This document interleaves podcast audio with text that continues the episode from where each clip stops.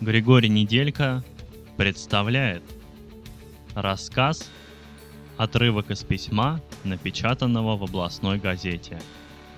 Автор Григорий Неделька.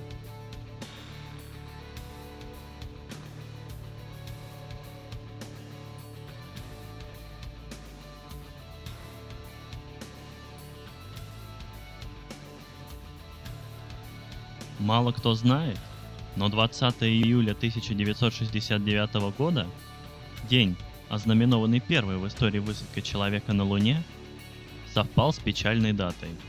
Ровно год назад бесследно пропал американец еврейского происхождения Джин Абрахам Вудров. Просто, как говорится, вышел из дома и не вернулся.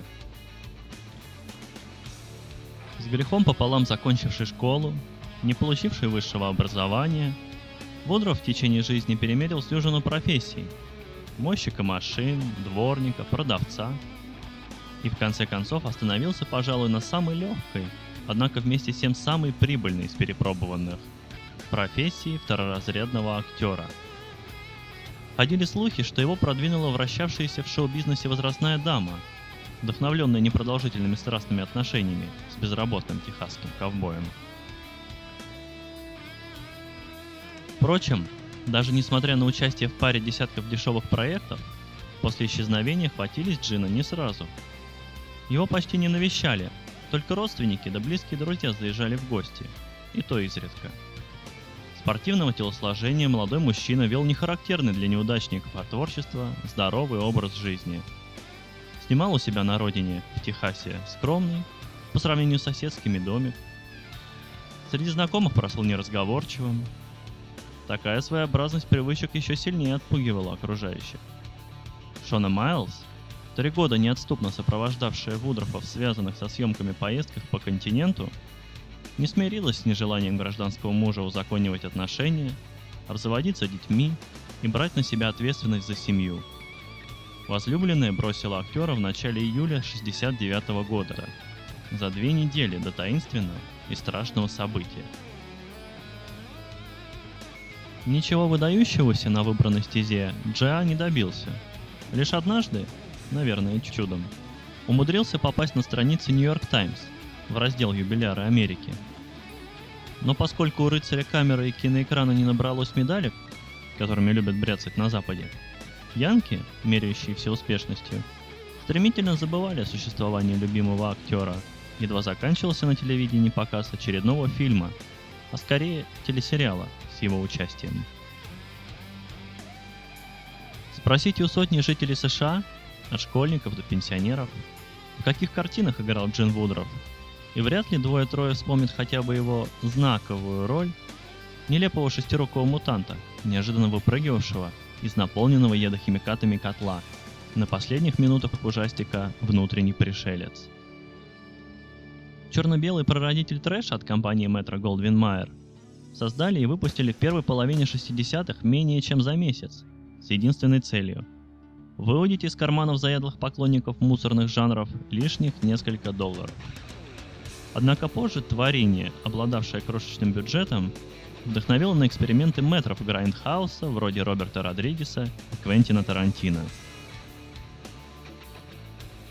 Космическая гонка, результатом которой стал полет Армстронга, тоже проходила в период, что навсегда занесен в учебники благодаря убийству Кеннеди, началу сексуальной революции и распаду The Beatles.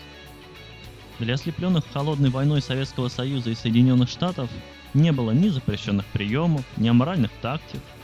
Вот и покорение звезд, древнейшая мечта человечества, превратилось в банальное соревновательство, подогреваемое бессмысленными амбициями. Причем СССР, казалось, опережает главного врага по всем пунктам. Юрий Гагарин запомнился миру пионером космоса. Валентина Терешкова на личном примере показала, что и женщина способна покорить вселенскую тьму. Алексей Леонов не побоялся раньше прочих выйти за пределы корабля. Межгалактический холод. Однако наступает 1969 и крупнейшее государство на территории Северной Америки наносит контур-удар небывалой мощи – Гомо сапиенс ступил на другое небесное тело, на Луну. Нил Армстронг произносит знаменитое «Это один маленький шаг для человека, но гигантский скачок для всего человечества». Документалисты демонстрируют кадры эпохального события в прямом эфире. Американцы празднуют победу со свойственной им пошлой помпезностью. Русские же только недоуменно разводят руками. Прилунение Аполлона-11 вызвало у обитателей планеты сильнейший резонанс, деморализовавший Советы и по сути заставивший их капитулировать, по крайней мере в области завоевания Вселенной. Многочисленные нестыковки в трансляции легендарной прогулки по лунной поверхности ни для кого не секрет. Например, развивающийся в безветренном пространстве звездно-полосатый флаг. Подобные доказательства людьми, не имеющими контактов с наукой, и многими учеными воспринимаются резко отрицательно. Те, кто привыкли считать путешествие на спутник Земли правдой, не желают разочаровываться в героях, кумирах, легендах. Аргументация современников Армстронга однозначно заявляющих о невозможности его полета в условиях тогдашнего развития астронавтики и приводящих неопровержимые факты, документы, свидетельства, попросту отметается сторонниками американского триумфа, безосновательно и с критическими словами в адрес советского КГБ, которое ныне работает под аббревиатурой ФСБ. Легко забываются предшествующие множественные неудачные попытки посадить корабль на Луне – не производит эффекта сведения о том, что лунная походка снималась в павильоне. Есть же действенный довод о якобы вынужденной необходимости искусственных съемок и хранящейся в тайном архиве оригинальной пленки. Итак, США по-прежнему лидеры, они впереди, они руководят, они диктуют остальным, как жить и можно ли жить вообще. Ирак и Иран – лишь начало – вот почему я пишу вам. Давно пора пресечь хищнические аппетиты безрассудного агрессора. И первым шагом, не только подобным Армстронговскому, но и кардинально от него отличающимся, должна стать публикация приложенной к письму фотографии. Ее прошлый владелец погиб неделю назад. Погиб жуткой, непонятной смертью, сгорев заживо на высоте 200 метров в небоскребе внутри собственной квартиры.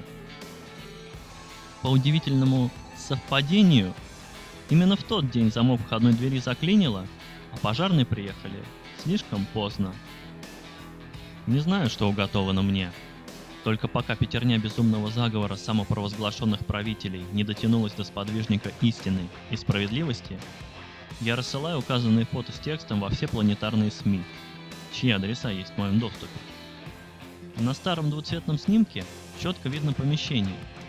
Существование этого места почти полвека скрывалось Пентагоном, где оно находится.